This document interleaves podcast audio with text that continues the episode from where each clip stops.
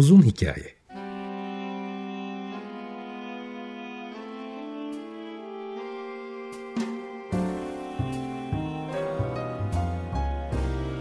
Sinir bilim, psikoloji, felsefe ve müzik.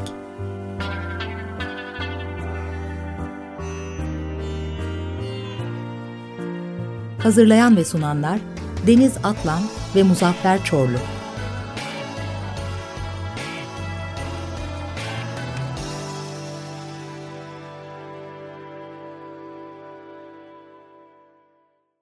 95.0 Açık Radyo'dan, Açık Radyo.com.tr ve onun uzun hikayesinden herkese selamlar. E, haftalardır olduğu gibi gene çok renkli, e, mücadeleci ruhuyla, sanatçı ruhuyla hepimizi aydınlatan çok sevgili Orhan Aydın var. Oyuncu, yönetmen, yazar, tiyatrocu. Orhan abi hoş geldin. Sevgiler, senin aracılığında bizi dinleyen Açık Radyo'daki dostlara Merhaba. Merhaba. Şimdi e, benim tabii e, senin davet etme için çok fazla sebebim vardı. Bunları filtreden geçirerek iki konuyu en azından konuşmak istedim. O da hem e, uzun yılların tecrübesine hem de Türkiye gibi bir iklimde bu tecrübeyi kazanmış olmana bakarak bizi de aydınlatacağını düşünüyorum. Benim e, hem sosyal medyadan hem de e, yaptığın işlerden özellikle Nazım oyuncuları ile ilgili e, yaptığın işlerden bildiğim kadarıyla şu anda Türkiye'de zor olan, zor olduğunu tahmin ettiğim, ben Türkiye'de yaşamıyorum 12 yıldır ama e, zor olduğunu dışarıdan da olsa görüyorum. Bazı işlerin başında da sanat geliyor. Şimdi ben davet etmeden önce daha önce bir gazetedeki röportajda bir spot cümle vardı. Onu çekip alıp başlayacağım. Sonra hep sanata hem yeni filmlere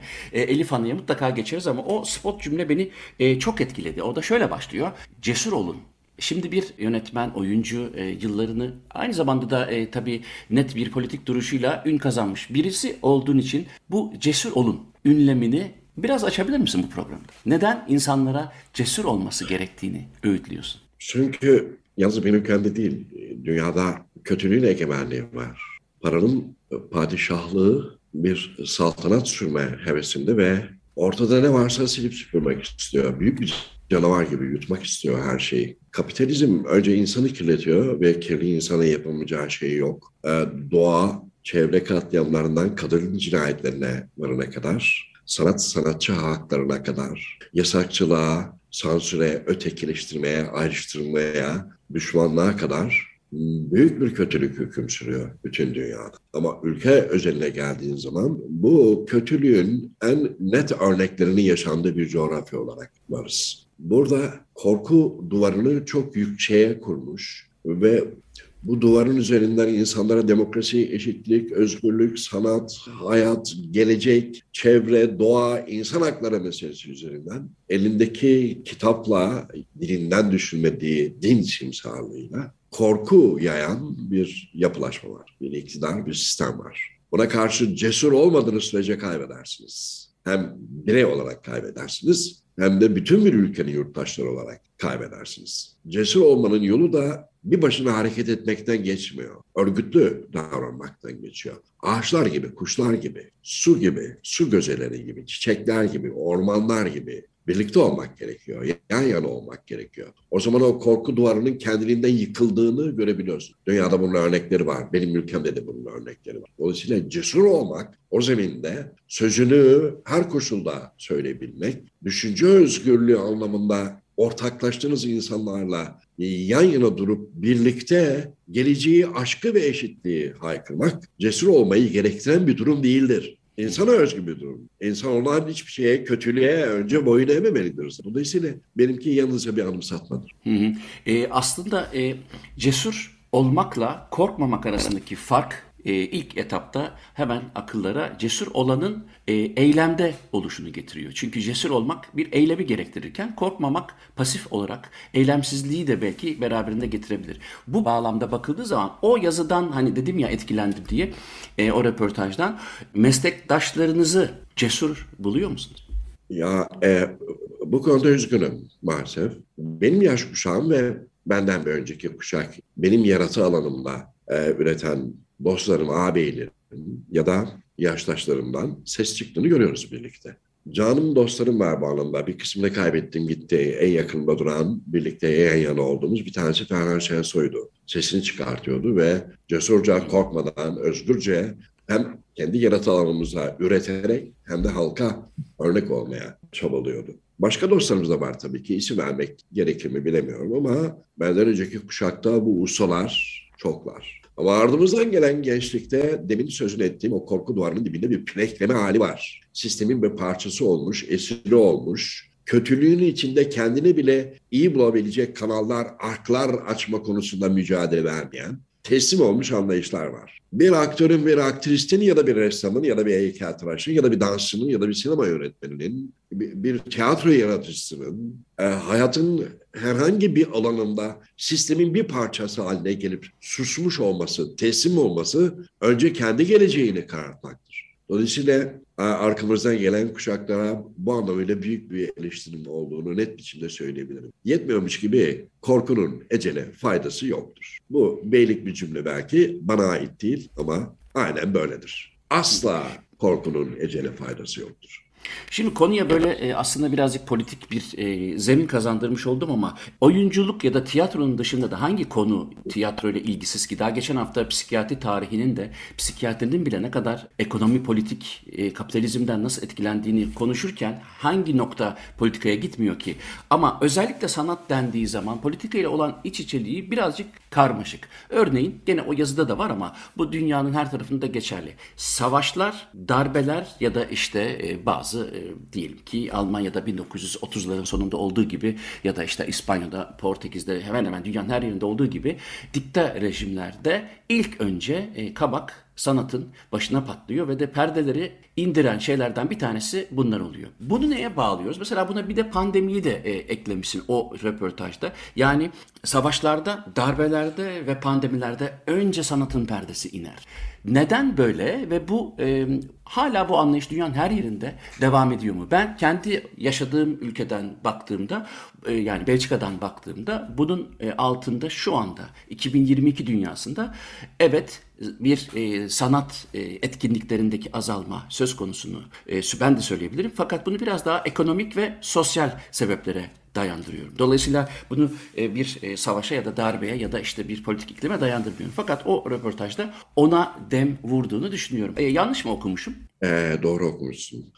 Maalesef böyle. Tam da sizin tarihlendirdiğiniz zaman dilimlerinden biri böyle. Sistemler egemenliklerini sürdürebilmek için bu tür zaman dilimlerinde özellikle e, hoşnut olmadıkları alanları susturmaya ve yasaklamaya başlarlar. Bunlardan biri toplumsal eylemlerdir. Grevler, mitingler, insanların sokakları, meydanlara çıkıp düşüncelerini özgürce söyleme durumları. Bu konuya, şu, bu alana, şu ya da bu biçimde baskıcı bir yöntemde var olan yasaları da hiçleyerek yasak uygularlar. Bir diğeri amacı geleceği kurmak ve yalnızca akıl zenginliği yaratmak olan sanat alanında büyük yasakçılıklar uygularlar. Yine tarihlendirdin sen. Bakalım Hitler Almanya'sına ya da Pinochet'e bakalım. Yaptıklarını birlikte görelim. Hep aynı şeyleri yapmışlardır. Kendisinden olmayan, kendisi gibi düşünmeyen, kendisi gibi davranmayan, kendisi gibi yaşamayan, kendisi gibi bir hayat önermeyen, öngörmeyen, geleceği kurma düşlerini ve ütopyalarını yaygınlaştırmış olan sanat alanları düşman ilan edilmiştir. Dolayısıyla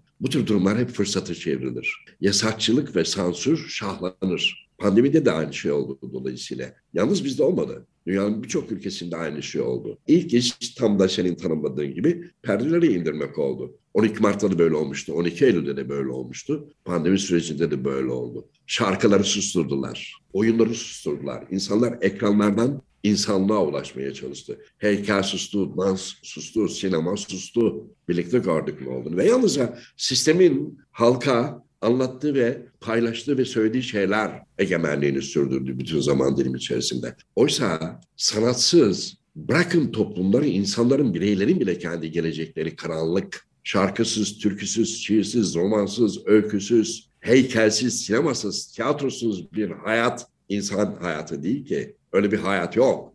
İnsanlığın var olduğu günden bugüne kadar öyle bir hayat yok. Ama siz eğer geleceği kurma ütopyaları farklı olan bu insanın yaratı alanlarının üstüne bu siyah örtüleri atarak susturmaya e, çabalarsanız ki yaptığınız odur. E, yasakçılığın kendisini bizzat yasa haline getirmiş olursunuz. Bunu bir fiil yaşadık. Bununla ilgili son şunları söyleyeyim. Bir de acımasız, çok hoyratça ve acımasızca ve büyük yalanlar kurgulayarak Çok büyük yalanlar kurgulayarak. Ya pandemi günleri bu ülkedeki sanat alanlarının en acı günleridir. Evet insanlığın yaşadığı çok büyük zorluklar var, çok büyük acılar, çok büyük kederler var. Ama bilir misiniz bilmiyorum mutlak Açık Radyo dinleyenleri, dostlar, senin takipçin e, insanlık haberdardır. E, bu paylaşıldı. Ben de onlarca kez söyledim. Yalnızca pandemi günlerinde evlerine çocuklarına süt ve ekmek götüremedikleri için intihar eden 147 müzisyen. Yalnızca bu. Hele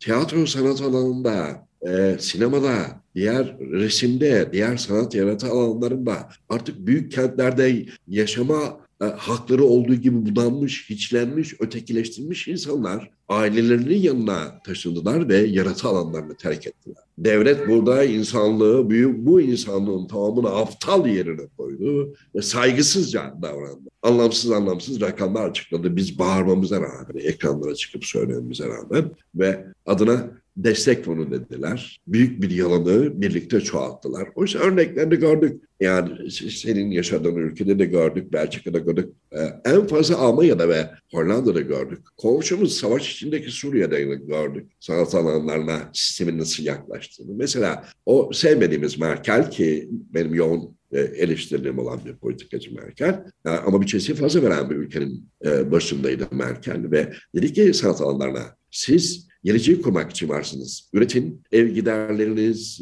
yaşam koşullarınızın düzenlenmesi için biz devlet olarak ne gerekiyorsa yapmaya hazırız dedi ve aylık ayrımsız sokakta sanat üreten arkadaşlarımızdan başlayarak ayrımsız herkese 5 bin euro gibi bir bütçe ayırdı. Ayda bir vermek üzere. Suriye gibi yerde Suriye gibi savaşın içindeki ülkede Suriye'de. Çünkü acıdır da oradaki durumla. Ve mesela başlı başına konuşulması gerekir. Savaş ve sanat meselesi Suriye gündemiyle konuşulması gerekir. Çünkü gerçekten dillere destan ve de insanların vicdanlarını okşayan ama ağlatan da büyük bir dayanışma vardır Suriye'de. Sanat alanlarıyla Suriye halkının arasındaki dayanışma çok önemli. Suriye'de de mesela Suriye devleti, o demokratik sayılmayan savaşın içindeki devlet, o devlet ülkesinde üreten sanatçılara aynı Merkel'in yaptığını yaptı. Benim o kadar bütçem yok, o kadar güçlü bir ekonomiye sahip değilim ama siz geleceği kurmak için varsınız. Üretin yeter ki sonuna kadar destek vereceğiz dedi. Bunu söylemek bile demokrasidir. Bunu söylemek bile insan hakları, özgürlükler, sanat alanındaki, yaratı alanlarındaki insanların geleceğini kurması için bir nefestir, bir sestir. Benim ülkemde tam tersi oldu maalesef. Çok mu uzatıyorum sorulan yanıtlarını? Hayır, çok şahane. Hatta çok özetin özeti oluyor. Hiç merak etmeyin. Ama hani bu örgütlü olma meselesine bakılınca sadece hani örgütlü e, cehaletin aydınlığa karşı savaşı gibi görmek de mümkün. Fakat e, aslında bu yani sen söyledin diye 12 Mart'lar 12 Eylül'lerden öncesine de giden belki de aslında ilk hani perdeleri indiren şey yin nüvesi mi diyelim, başlangıcı mı diyelim? Şöyle kabul edilebilir mi? Halk evleri ve köy enstitüleriyle aslında yavaş yavaş perdeleri indirme tırnak içerisinde onu bir şey olarak kullanalım. Şimdi ikon olarak kullanalım o zaman başladı denilebilir mi yoksa bu biraz abartılı bir yorum mu olur? Yok hayır asla abartılı bir yorum olmaz. Birebir sizin gibi e, düşünüyorum. Geçmişi de olmasına rağmen ama e, ben mesela köy bir e, babanın oğluyum e, ve okulda olmama rağmen kendimi halk evlerinden mezun tiyatro oyuncusu sayıyorum. 50 yıldır da sahnelerdeyim ve bütün eğitimimi, bütün yaşamımı halen öğrenmeye çalışıyorum bu arada. Tamamını köy bir öğretmenin çocuğu olmaktan övünçle söz ederek yaşıyorum. Bir de halk evlerinde tiyatro eğitimi almaktan. Evet doğrudur köyslerinin ve halk evlerinin kapatılması e, temel perde indirme yani yasakçılıktır açık biçimiyle. Çünkü görüldüğü aydınlanma orada, barış orada, kardeşlik orada, eşitlik orada, geleceği kurma ütopyası orada, dayanışma orada, sevgi orada, aşk orada, değiştirme mücadelesinin bir okulu gibi, öğretisi gibi insanlar hayatta oradan çıkıyorlar. Düşünebiliyor musunuz? Bir köy öğretmen mutlak bir enstrüman çalıyor bu mandolin, keman ya da e, piyanodur ama aynı zamanda toprağı işlemesini de biliyor, ekmeği yapmasını da biliyor. Bunun önüne geçen e, tek şey anlayış olabilir. Faşist dayatma. Faşist, faşizm bu işte yani Almanya'da 1939 sonrasında aynı şeyleri gördük. Bütün bunlar budandı bu biçimiyle, budandı insan hayatından.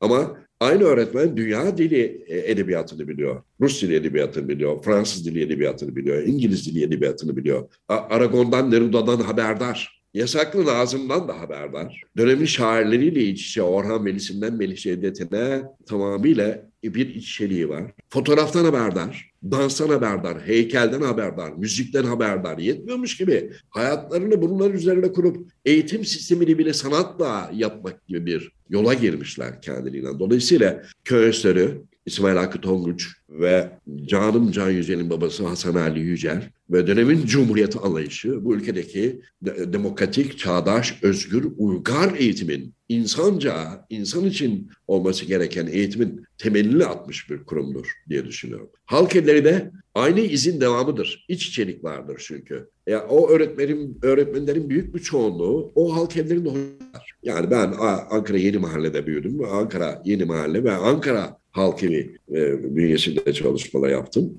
Düşünebiliyor musunuz? Dönemi Milli Eğitim Bakanlığı dünya dili, dili ve edebiyatından demin adlarını saydım ayrımsız büyük edebiyat ustalarının, yaratıcılarının kitaplarını çevirip basar ve halk evleri aracılığıyla insanlığa ulaştırırdı. Yetmiyordu. Halk evleri dilimize e, ilk kez kazandırılan oyun metinlerini bastı. Matbaalarla anlaşarak bastı. Bir siyasi partide, kurucu siyasi partide aynı şeyi yapıyordu. CHP de tiyatro oyunları basıyordu mesela. CHP gençlik kollarının tiyatro kolları vardı. Oyun metinleri basıp yaygınlaştırıyorlardı. Bu tamamıyla köy enstitülerinin ve halk evlerinin açtığı aydınlanma ışığının yolundan yürümenin adıydı bence. Bütün bunlar törpülendi. Ama arkasından gelen darbeler zaten. 12 Mart ve 12 Eylül zaten esas olarak tamamıyla bütün bu anlayışları yok sayan, örgütlenmiş, yan yana gelmiş, aşk için, barış için, dayanışma için birleşmiş, eşit, özgür bir ülke yaratma sevdasıyla yan yana gelmiş insanların üzerine öyle kara örtü değil, dozerlerle üstlerine yürüyerek neredeyse, tanklarla, cemselerle üstlerine yürüyerek, kurşunlayarak, asarak, inam ederek yok etmeye çalıştı. Hı hı. Çok Dolayısıyla uzatıyorum ben soruların yanıtlarını biliyorum. hayır hayır. Aslında dediğim ya biraz önce de söyledim. Gerçekten özet. Çünkü e, kendi kendine bağlanı verdi. Yani e, yani perdeleri indirmekten bahsediyorsak ben gene o röportajdan dolayı biliyorum ki hani evde o e, dünya edebiyatına ilişkin e, kitapları e, Maxim Gorki'den işte e, Tolstoy'una kadar ya da işte Nazım Hikmet'e kadar evde o kitapları e, görüyor olmak bile başta başına e, çok önemli bir durum. Çünkü artık e, günümüzde zaten kitapla karşı karşıya gelme oranı biraz daha dijitalize olduğu için azaldı ama şimdi 1960'lardan bahsettiğimiz zaman muhtemelen yani o zaman e, babanız da tahmin ediyorum 1960'larda herhalde o da e, 30'lu yaşlarında olmalı değil mi? Yanlış çıkarmıyorsam. Yeni mezun bir öğretmen 5 6. yılında falan. Mesleğinin evet. 6. yılında falan. Evet. Peki ne öğretmeni? Ben. Ne öğretmeni? Müzik öğretmeni. Müzik öğretmeni ve e, Müzik. E, ve dünya edebiyatından kitapları var ve bunu aslında bir örgütlenmiş bir şekilde aslında köy enstitüleri ya da halk evlerinin e, sanatı halka ulaştırma gayesinin başarılı olduğuna bir örnek olarak söylediğini düşünüyorum. Çok doğru söylüyorsun ama şu bir örneklemedir sevgili Muzaffer. Babam aynı zamanda öğretmenim de benim. İlkokul ikinci sınıfta, üçüncü sınıfta, dördüncü sınıfa kadar öğretmenimdi. Ee, sonra beşinci sınıfta başka bir e, öğretmenim oldu. Resmiye Hanım, Resmiye Ayaz. Babam bazı e, ulusal bayram günlerinde 29 Ekim'de, 23 Nisan'da, 19 Mayıs'ta falan. Şimdi bu şiir okuyacaksın, bunu ezberle diye eliyle yazar, yazardı böyle sarı saman kağıda. Hiç unutmuyorum. Bir ay öncesinde bana verirdi, ezberlerdim. O şiirleri kürsüde okurdum ilkokul döneminde. O şiirlerin ortaokul ikinci sınıfa geldiğim zaman Nazım şiirleri olduğunu öğrendim. Hı hı. Bu, bu işte büyük bir aydınlanmaydı. Nazım'ın yasaklı olduğu bir süreçte köylüsü bir öğretmen kendi kara kaplı defterinin içerisinden Nazım şiirlerini yazıp oğluna veriyor. Oğlu aynı zamanda öğrencisi ve onun geleceği kurma konusunda aydınlanmasını sağlamaya çalışıyor. Dolayısıyla büyük saygı duyuyorum buna. Babamın bütün arkadaşları da böyleydi. Babamın bütün öğretmen arkadaşları da böyleydi. Hayat hep böyle bakıyorlardı ve e, bağımsızlık gibi, eşitlik gibi, özgürlük gibi bir tutkuları vardı. Bunun da yolunun sanattan geçtiğini söylüyorlardı her biri. Mesela Fakir Baykurt babamın en yakın dostlarından biriydi. Ben Fakir amca diyordum Fakir Baykurt'a. Fakir Baykurt'un tek emeli eşit, bağımsız, özgür, demokratik bir ülke, o olmasını istemekti. Bütün bir ülkenin bağımsız bir ülke olmasını isterdi ve bunun yalnızca sanatla olabileceğini düşünüyordu ve öğrendiğim çok temel bir şey daha var. Belki Brecht de benzeri şeyleri e, hayatına katmış, yazmış. Ne bileyim Gorki de aynı şey güzergahtan bakmış hayata. Deminden beri aslında siyaset konuşuyoruz gibi geliyor bizi izleyen dostlarımıza. Mutlak öyle geliyordur. Ama sanat siyasettir. Keşke siyaset de sanat gibi yapılabilse. Bu buradan bakarsak meseleye o korku duvarı diye bir şeyden söz ettik ya başında. Kendiliğinden alaşağı olur. Hı hı. Çok güzel bir mesaj oldu bu bence. Ee, şeye gelelim mi? Ben e, hani 1976 yanılmıyorsam ilk e, yazdığın oyun ve birincilik de almış zaten yani ilk önemli kariyer mihengi gibi. E, fakat sonrasında çocuk saati sanıyorum TRT'de çocuklar için de bir program yaptığını biliyorum. Doğru mu? Eğer doğruysa şimdi günümüzde ben gerçekten 10 yıldır neler olup bittiğini çok iyi takip edemiyorum e, özellikle Türkiye'de fakat çocukların sanatla ilişkisinde bir devlet politikası var mı? Ya da bir in, sivil inisiyatif var mı? Çocukların olabildiğince bağımsız bir şekilde sanata ulaşmaları ya da işte oyunlara ulaşmaları ya da özendirilmeleri söz konusu mu? Asla değil. Anımsattığın şeyler doğru. Gençlik yılların, Ankara yıllarında e, radyo çocuk saatinde benzeri programlar yaptım. Yetmedi Ankara yıllarında yine çocuk tiyatroları yaptım. Çok yetkin bir kadroyla. E, evet destekçisi iki bankaydı belki ama oynadığımız oyunlar çocukların hayatını değiştirmek ve geleceği kurmak üzere yaptığımız işlerdi. Yıllarca yaptım, 12-13 sene yaptım. Yine o dönemde çocuklara yönelik TRT'nin TRT olduğu zaman dilimlerinde hafta sonları ve her gün sabahleyin ve de ya akşamları bile uykudan önce diye bir program vardı mesela yani. O, o da çocuklara yönelikti her akşam. Hatırlayın Adile Hanım'ın e, tabii, sunduğu program. O da çocuklara Kuzucuklarım diye. herkese pozitif. Yani, bir, evet, herkese pozitif. Bir de e, sabahları hem radyoda hem TRT'nin kendisinde e, sabahları da e, cumartesi, pazar sabahları programlar vardı. Şimdi galiba şeyde izliyorum. Radyo 3 benim izlediğim bir radyo. TRT'nin Türkiye Radyo e, Televizyon Kurumu'nun en iyi kanallarının bir tanesi Radyo 3. E, klasik müzik ve caz müziği üzerine çok yoğun bir arşive sahip. Buradan TRT'de yıllarca spikerlik yapmış ve hayatını caz müzikle bir klasik müzikle örmüş. İnsanlığın onun sesiyle tanıdığı bir dostuma, bir arkadaşıma ışıklar içinde yatsın diyerek sevgili teşekkür etmek istiyorum. Çetin Çekin'in arşivi var TRT'de. Çetin Çekin'in arşivi dünyadaki sayılı klasik müzik ve caz müziği üzerine kurulu bir plak üstüne kurulu bir arşivdir ve e, Radyo 3'te e, bu, bu programlar yoğun biçimde karşımıza çıkıyor. Hafta sonları da cumartesi pazar bir tek Radyo 3'te gördüm. Çocuklara yönelik bir klasik müzik programı var. İyi ki var. Yalnızca bu var bilmiyoruz. Bilmenizi istiyorum. TRT Çocuk diye bir kanal var. Asla çocuklarınızın izlememesi gereken bir alan oldu, alan olduğunu düşünüyorum. Yalnızca dil sömürüsünün yapıldığı, akıl yıkama üzerine programların üretildiği bir yer. Geçmişte bu e, işler çok daha yoğundu. Radyo çocuk saatleri, radyo tiyatroları, arkası yanılar, çocuklar için yapılanlar, çocuklar için yapılan oyunlar, şarkılı, türkülü, danslı, müzikli çocuk tiyatroları çok yaygındı. Resim atölyeleri, müzik atölyeleri dışarıda, dans atölyeleri çok yaygındı. Halk evlerinde özel birimler vardı çocuklara yönelik. Hı hı. Şimdilerde bu yok maalesef. Maalesef. Şimdi şöyle yapalım. Ben hem yeni çalışmaları soracağım. Ee, onun öncesinde bir John Coltrane'den bir My Favorite Things dinleyelim. Ee, sonra sohbetin ikinci kısmına geçelim. John Coltrane, My Favorite Things dinledik. Bugün oyuncu, tiyatrocu, yazar, yönetmen Orhan Aydın'la birlikteyiz. Şimdi ilk kısımda sanatın politik iklimden nasıl etkilendiğini konuştuk. Son 50 yılın tarihini çok kısaca e, çizdi Orhan abi sağ olsun. Fakat ben e, şimdi çok konuşulan, bana da yazıyorlar. Ben oyuncu değilim. Ben sadece bir müzisyenim ve işimi yani oyun, oyuncularla çok özdeşleştiğini düşündüğüm bir soru var.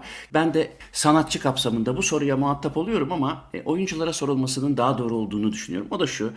Sanatçı dendiğinde, oyuncu dendiğinde daha çok toplumun göz önünde özellikle oyuncular. Çünkü televizyonla, tabletle, telefonla her an insanların karşısına çok daha sık çıkıyor. Gerçi politikacılar artık daha çok sık çıkıyor ama e, neyse. Fakat oyuncunun hep böyle bir toplumsal görevi, toplumu aydınlığa çıkartması gerekliliği e, konuşulur. Be, benim sorum şu, e, hakikaten yarım yüzyıla yakın bir hatta fazlasıyla bir tecrübeye sahip bir oyuncu, yazar olarak, yönetmen olarak, tiyatrocu olarak. Oyuncunun mücadelesi nasıl olmalı? Bütün bu iklimle, bütün bu e, konuşa geldiğimiz e, sorunlarla e, anlıyorum. Evet, korku duvarının arkasında pineklememeli, korkmamalı anlıyorum. Ama mücadele dendiğinde siz ne anlıyorsunuz? Bir oyuncu nasıl mücadele etmeli? Özellikle günümüz ikliminde. Bir defa e, üretmeli sürekli. Sürekli üretmeli. Oyunlar mutlak yapmalı, oynamalı, yazmalı, yönetmeli hangisini yapıyorsa ya da müziklemeli ne yapıyorsa onu mutlak yapmalı. Yani halkıyla, seyircisiyle hep yüz yüze gelmeli, yüzleşmeli, üretmeli. Bir de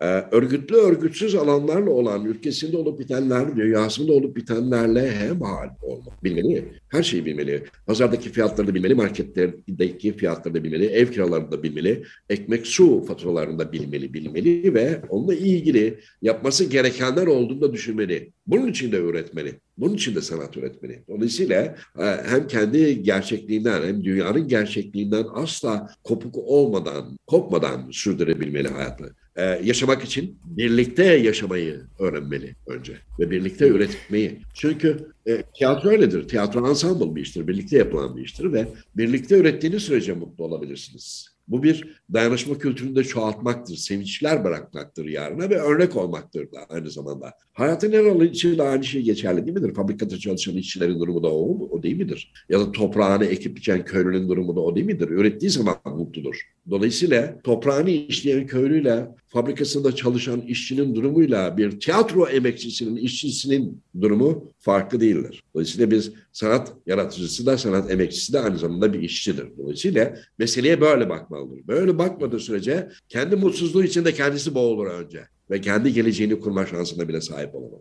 Peki bu kadar siyasal angajman yanında sanatın çevreyle, doğayla ben çok fazla ilişki kurmadığını görüyorum. Evet e, bazı yazarlarımız, bazı oyuncularımız dikkat çekiyor. Özellikle küresel iklim değişikliği ve küresel iklim değişikliğine yol açan insanın o sınır tanımaz tüketim e, heyecanı içerisinde olup bitenlere dikkat çeken var. Onları ten, tenzih ediyorum ama Türkiye'de çevreye ve doğaya karşı bir sanatçı duruşundan farkındalığı üretmekte ve yaymakta e, organize olmuş bir gruptan bahsedebilir miyiz? Yoksa bu kişisel inisiyatiflerle mi devam ediyor? Şöyle bir şey bu. Keşke öyle olsa. Keşke dediğiniz gibi olsa. Keşke sanat alanlarındaki bütün yaratı alanlarında yalnız tiyatro için geçerli değil. Arkadaşlarım aynı zamanda çevre, kadın, insan, doğa hakları, hayvan hakları konusunda da örgütlü davranan yapılarla birlikte yan yana gelmeyi becerebilseler. Keşke. Demin anlatmaya çalıştığım durumda politik tanımlamalar yoğundu. Ama e,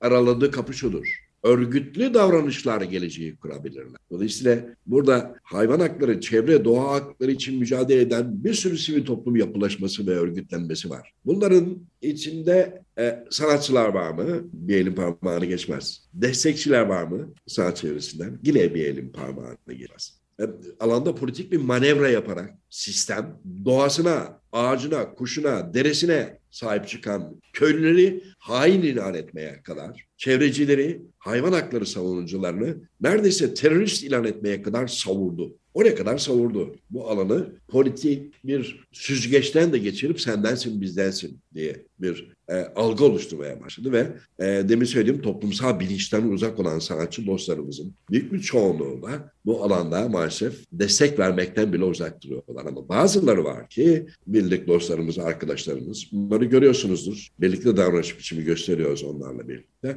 Asla bir ağacın dalının kesilmesine bir şey kopartılmasına bir sokak köpeğinin kedinin e, katledilmesine e, bir su güzesinin e, yok edilmemesine karşı asla susmayan, bulunduğu yerde reaksiyonunu en yüksek biçimiyle gösteren, yapılan eylemlere de katılan bir çoğul da var. Ama yine demin söylediğim yere gelirsek arkamızdan gelen kuşakta bu duyarlılık meselesi maalesef çok zayıf. Bu çok üzücü, çok üzücü. Hı. Yani düşünsenize Ege'sinden Akdeniz'ine, Karadeniz'ine, Marmara'sına, Güneydoğu'suna kadar bu ülkede maden arama ruhsatıyla neredeyse leblebi fındık fıstık gibi satılıyor, satılmıyor diye pazarlanıyor artık. Dağları, taşları, ovaları, denizleri, su kenarları, ormanların içleri bile maden ocaklarıyla dolu ve e, bu topraklar bizim topraklarımız. Bu kesilen ağaçlar bizim geleceğimiz, bu ormanlar bizim geleceğimiz, bu sular bizim geleceğimiz. Karadenizliyim ben, Artvinliyim. Karadeniz dağlarından Karadeniz'e akan derelerin tamamı betona gömüldü. HES adıyla tamamı.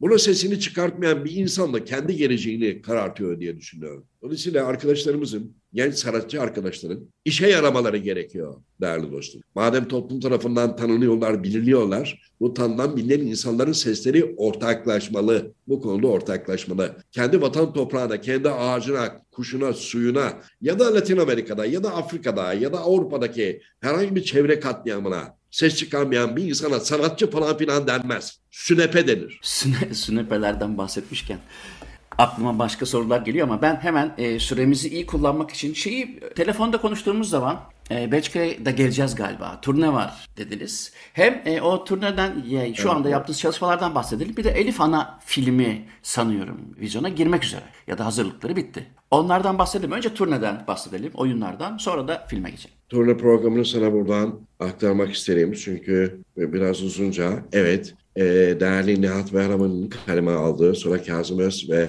Semir Aslan Yüreğin ikisinin senaryo çalışmalarını yoğunlaştırdığı ve e, iki yönetmen arkadaşım tarafından çekilen, benim hem genel sanat yönetmenliğini yaptım hem başrollerinden birini oynadım bir proje. Elif Ana projesi. Elif Ana'yı 3 yıldır çekiyoruz çünkü dört mevsimin dördünü birden beklemek durumunda kaldık. Maliyeti yüksek bir proje, çok kalabalık bir proje. Kötülüğün egemen olduğu bir dünyada yalnızca iyiliği anlatan, iyilikle geleceğimizi kurabileceğimizi söyleyen bir metne sahip. Doğa, hayvan, çevre hakları, insan hakları e, konusunda duyarlı olan Maraş Pazarcık'ta yaşamış ve hayatını kaybetmiş bir gerçek kişilik Elif Ana. E, Elif Ana'nın hayat hikayesinin içinden kesitlerin olduğu bir çalışma.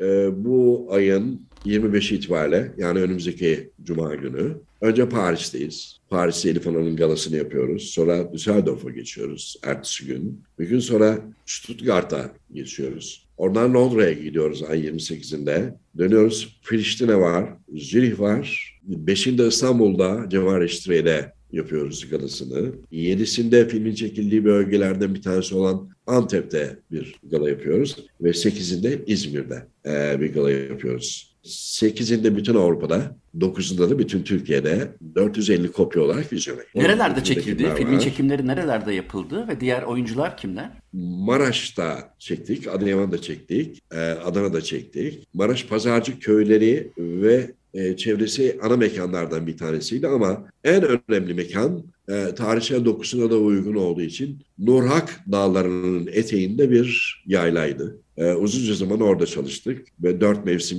filmde dört, anlatılan dört mevsimin temel mekanlarından biri oldu. Aliye Uzun Atağ'ın oynadığı Elif Ana'yı, Ali Sümeli vardı, var, Selmiye Midyat. E, Hülya Diken Elif Ana'nın gençliğini oynadı. Cezmi Baskın, Necmettin Çobanoğlu, Turgay Tanülkü, Füsun Demirel, Cansu Fırıncı e, ve Sadık Gürbüz. Onlarca arkadaşımı sayabilirim ama uzun zamandır sinemada olmayan, ekranlarda da görmediğimiz benim canım kardeşim İlyas Salman da var filmde. Kalabalıkça bir kadromuz var. Filmin müziklerini Erkan Oğur yaptı. Çok seveceğini sanıyorum insanların. Biz dinledikçe yüreğim burkuluyor benim. Çünkü ezgiler gerçekten başarılı ezgiler. Görüldüğü gibi senin yaşadığın ülke yok. Ben geleceğiz. Ama ikisi de yakın. Yani buradan Paris'te bir buçuk saat, Düsseldorf'ta bir buçuk saat. O yüzden e, görüşürüz diye tahmin ediyorum. Sen Çok yakın. Şimdi bu Nazım oyuncularıyla birlikte projeler devam ediyor mu? O hala birlikte çalışıyor musunuz? News. Süren bir proje midir? Tabii Nazım oyuncuları e, Metin Coşkun'la benim 50 yıllık arkadaşım ve meslektaşım Metin Coşkun'la birlikte oluşturduğumuz bir yapılaşma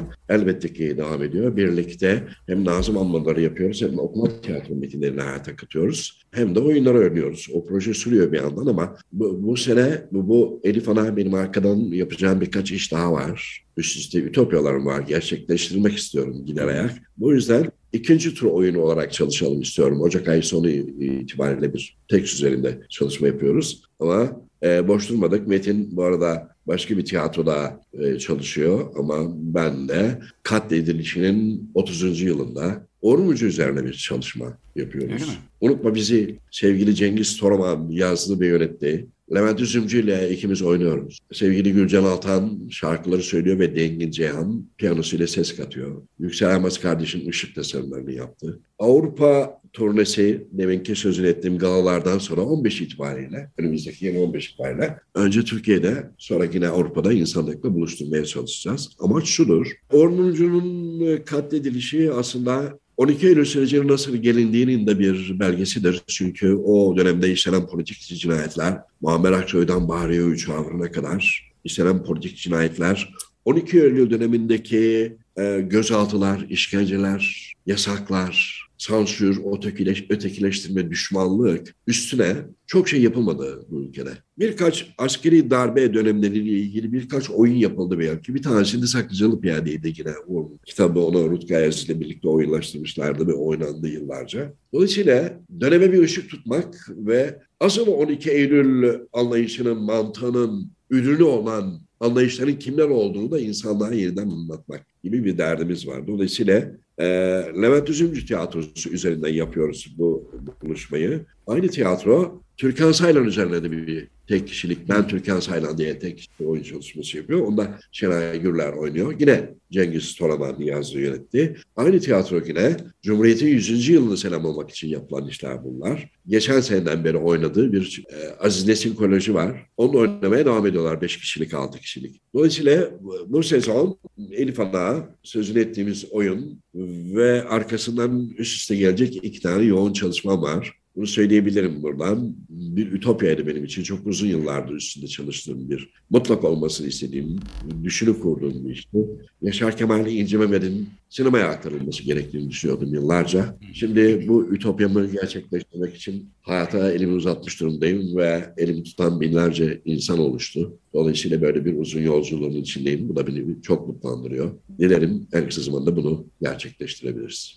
Şimdi bütün bu oyunlar ve özellikle de Cumhuriyet'in işte 100. yılıyla ilişkilendirdiğim bütün o e, çalışmalar benim son soracağım sorunun cevabını verdi. Ben diyecektim ki soracaktım ki en başta birazcık sanki karanlık bir tablo hakimdi sohbette. Umut var mı? Umutlu musunuz? Bütün bu işler tekrar eskisi gibi halka ulaşacak ve de tekrar ele olacağız, kol kol olacağız. E, demokrasi, barış, her şey e, çok güzel olacak noktasına gider mi diye soracaktım ama bu tabii politik bir soru değil. E, tamamen daha doğrusu politik olmak zorunda bu soru ama sıradan gündelik hayatın gündemine bulaşmış çamur bir e, politik soru değil. Sadece gerçekten özel ilişkin bir soru. Bu e, umudu taşıyor musunuz? Ben e, üretmek zorunda, sünepe olmamak zorunda sanatçı, oyuncu. Üretmek tıpkı işte toprağını eken çiftçi gibi, fabrikasında çalışan işçi gibi tiyatro emekçisi de üretmek zorunda. En büyük mücadele böyle olur dediğiniz için söylüyorum. Bu sizin tavrınız bu çünkü. Dolayısıyla da herhalde umut olmamak için de bir sebep göremiyorum dolayısıyla. Yani anlattığınız heyecandan Asla, anlıyorum asla. ki üretmek için daha yani bundan sonraki birkaç yılı planlamışsınız. Kesinlikle öyle. Umutsuz yaşanmaz. Umutsuz yaşanmıyor. Ama bir ağaç çiçeğe duruyorsa her bahar, her su güzesi karlar kalkar kalkmaz coşkun coşkun hayatta buluşuyorsa eğer, kuşlar yeniden sevişiyor ve sevinçleniyorsa eğer, eğer insanlık yan yana gelip dansa bu durmayı, halaya durmayı, aynı türküyü söylemeyi, aynı şarkıyı söylemeyi halen ve inatla becerebiliyorsa ve bunsuz yaşamayacağını düşünüyorsa umut hep vardır. İşçiler haklarını istiyorlarsa şu ya da bu biçimde köylüler seslerini yüksel- yükseltiyorsa sanat emekçileri için gele- e, sanat emekçi- emekçileri geleceği kurmak için inatla şu ya da bu biçimde üretmek için kanallar, arklar açmaya çalışıyorsa eğer ve dünyanın başka ülkesinde kadınlar şeriata hayır deyip eşitlik ve özgürlük isteyerek başlarındaki bez parçalarını çıkartıp mollaların suratlarına atıyorlarsa, dünyanın başka bir ülkesinde çevre, insan hakları ve doğa hakları için insanlık meydanlara çıkıyorsa eğer, umut hep vardır. Ve diliyorum ileride çok daha güzel, Nazım'ın şiirindeki gibi güzel günler göreceğiz. Güneşli, güzel günler göreceğiz. Peki Orhan abi çok teşekkür ederim. Bugün e, tiyatrocu, oyuncu, yazar, yönetmen e, Orhan Aydın'la birlikte e, çok güzel bir sohbet e, olduğunu düşünüyorum. Orhan abi çok teşekkürler katıldığın için. Ben çok teşekkür ederim. Ya biraz da özür dilerim senden. Çünkü hep öteledim ben. Yoğundum. O da anlattım işte niye yoğun olduğumu. E, hasta oldum. O, bu hastaneme bile gelip gidiyorum. Çalışıyorum çünkü bir yandan yaptığım işler de var. Başka burada konuşmadığımız yine e, işin içinde olduğum istediğim bir edebiyat uyarlaması var. Onun içinde çalışıyorum. O, önce senden özür dilerim. Sonra da. Beni çok değerli Açık radyo dinleyicileriyle buluşturdun ve de kendi YouTube kanalındaki kardeşlerimizi bir araya getirdiği için sevgiyle teşekkür ederim. Ben teşekkür ederim radyo adına hem kendi adıma. Bana ulaşmak için Muzaffer Coğlu Gmail adresine yazabilirsiniz ya da Deniz Atlam Gmail adresine yazabilirsiniz. Açık Radyo bu programın tekrarını Spotify'a ben de görüntü olarak YouTube kanalıma koyacağım. Haftaya görüşürüz. Hepinize günaydın.